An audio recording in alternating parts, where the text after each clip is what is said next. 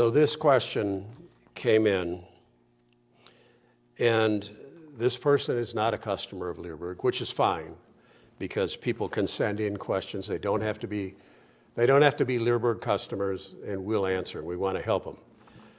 But this is about a guy that rescued a dog. He lives in Taiwan, and he rescued a dog from his neighbor where the dog was chained to a tree 24 7, not with a collar on, the chain around his neck and around the tree. And he'd been there for a long time. I'll read it, then we'll talk about it. I'm an American living in Taiwan. In my housing complex, there are some shy dogs. no wonder. I've adopted two of them with no problem. My neighbors have had a dog that they kept chained to a tree 24 7. The dog often had no food and no water. So I got in the habit of making sure that it had food and water.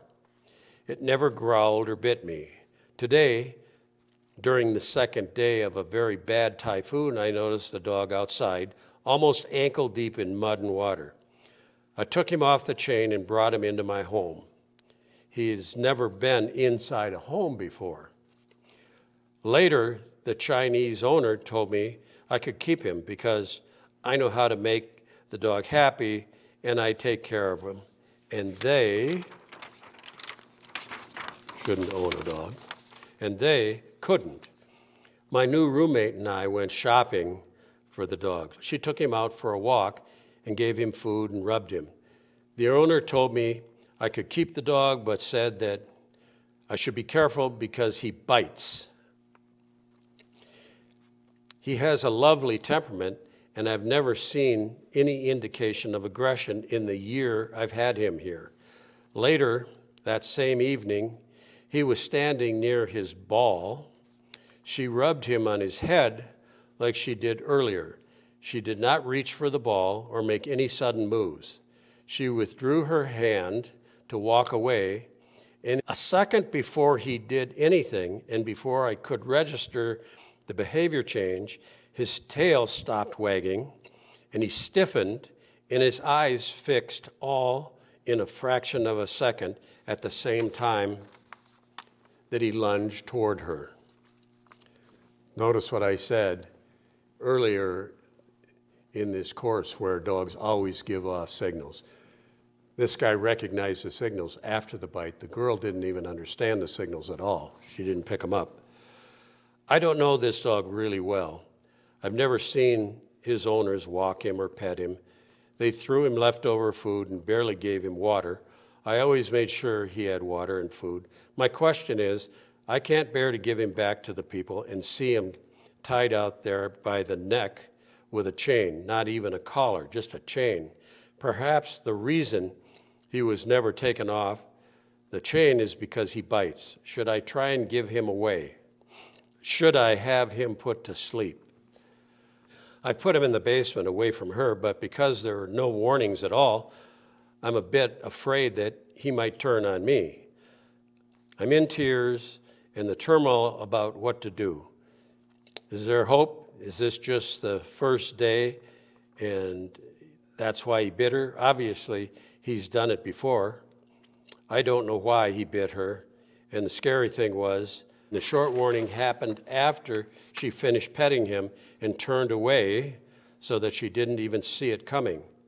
Please give me some advice. Okay. So, this is an example of a person who tried to do the right thing with a dog that knew a little bit about the history, didn't know anything about the bite history, brought a dog into his home that probably had never been in a home before and didn't manage the dog correctly when he did bring the dog in. He should have got a dog crate. He should not have allowed his girlfriend to have anything to do with this dog. He should not have had toys loose in the house with this dog when it's out of the crate and not on a leash. A new rescue dog doesn't need any toys in the house. That's a it's an old wives' tale. They don't need it. They need you to spend some time training them, spending time walking them, exercising them, feeding them, letting them settle. Dogs go through a honeymoon period when they come from a rescue. It doesn't matter if they're chained to a tree next door, they still go through a honeymoon period when they come in their house. And they and that can be a couple weeks long. So when you bring them in, they need to settle down in the house and it's okay if they're a little bit bored. They're learning to live with you. And the only time they come out of that crate is when they get, a, when they get on a leash. And you don't try and take toys away. You don't give them toys. You don't give them bones. You feed them. We feed our dogs twice a day. And you feed them in the dog crate. And you don't reach in there and take the bowl out. You bring them out of the crate and take them for a walk.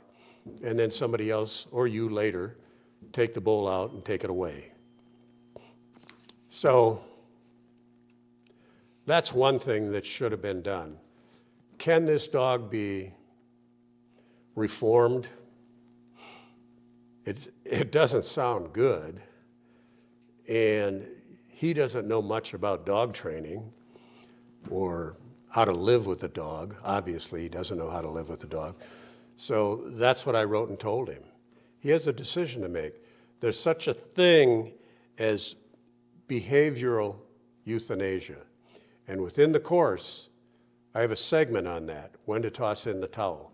And there's steps to go through to make up your mind. It's a really hard, hard thing to determine that you have to do with the dog that you have.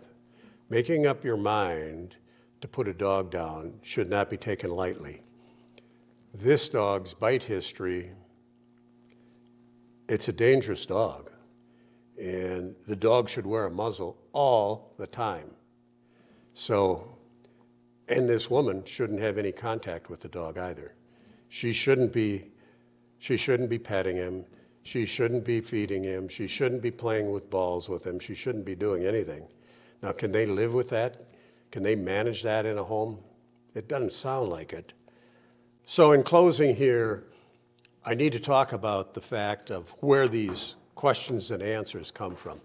They come from the Ask Cindy portal on the front of Leerburg.com. Cindy's my wife. And if you, you don't need to be a customer of Leerburg to ask a question.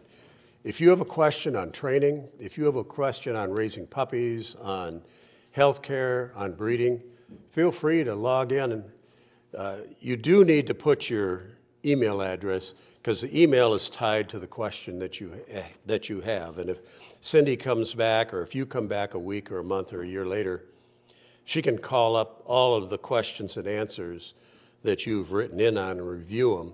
And it's just a better way for her to help. We don't sell mailing lists. We don't spam people with our mailing list. We do have weekly, two weekly newsletters that go out, but people can opt into those newsletters. If they want to opt out, they're off the list and they don't get a newsletter. They also don't get, they don't learn about when we have good sales on our online courses either, or on the equipment that we sell. So, if you have a question, ask Cindy. She answers them usually the day after people write them in, unless she's not feeling good or unless she's traveling.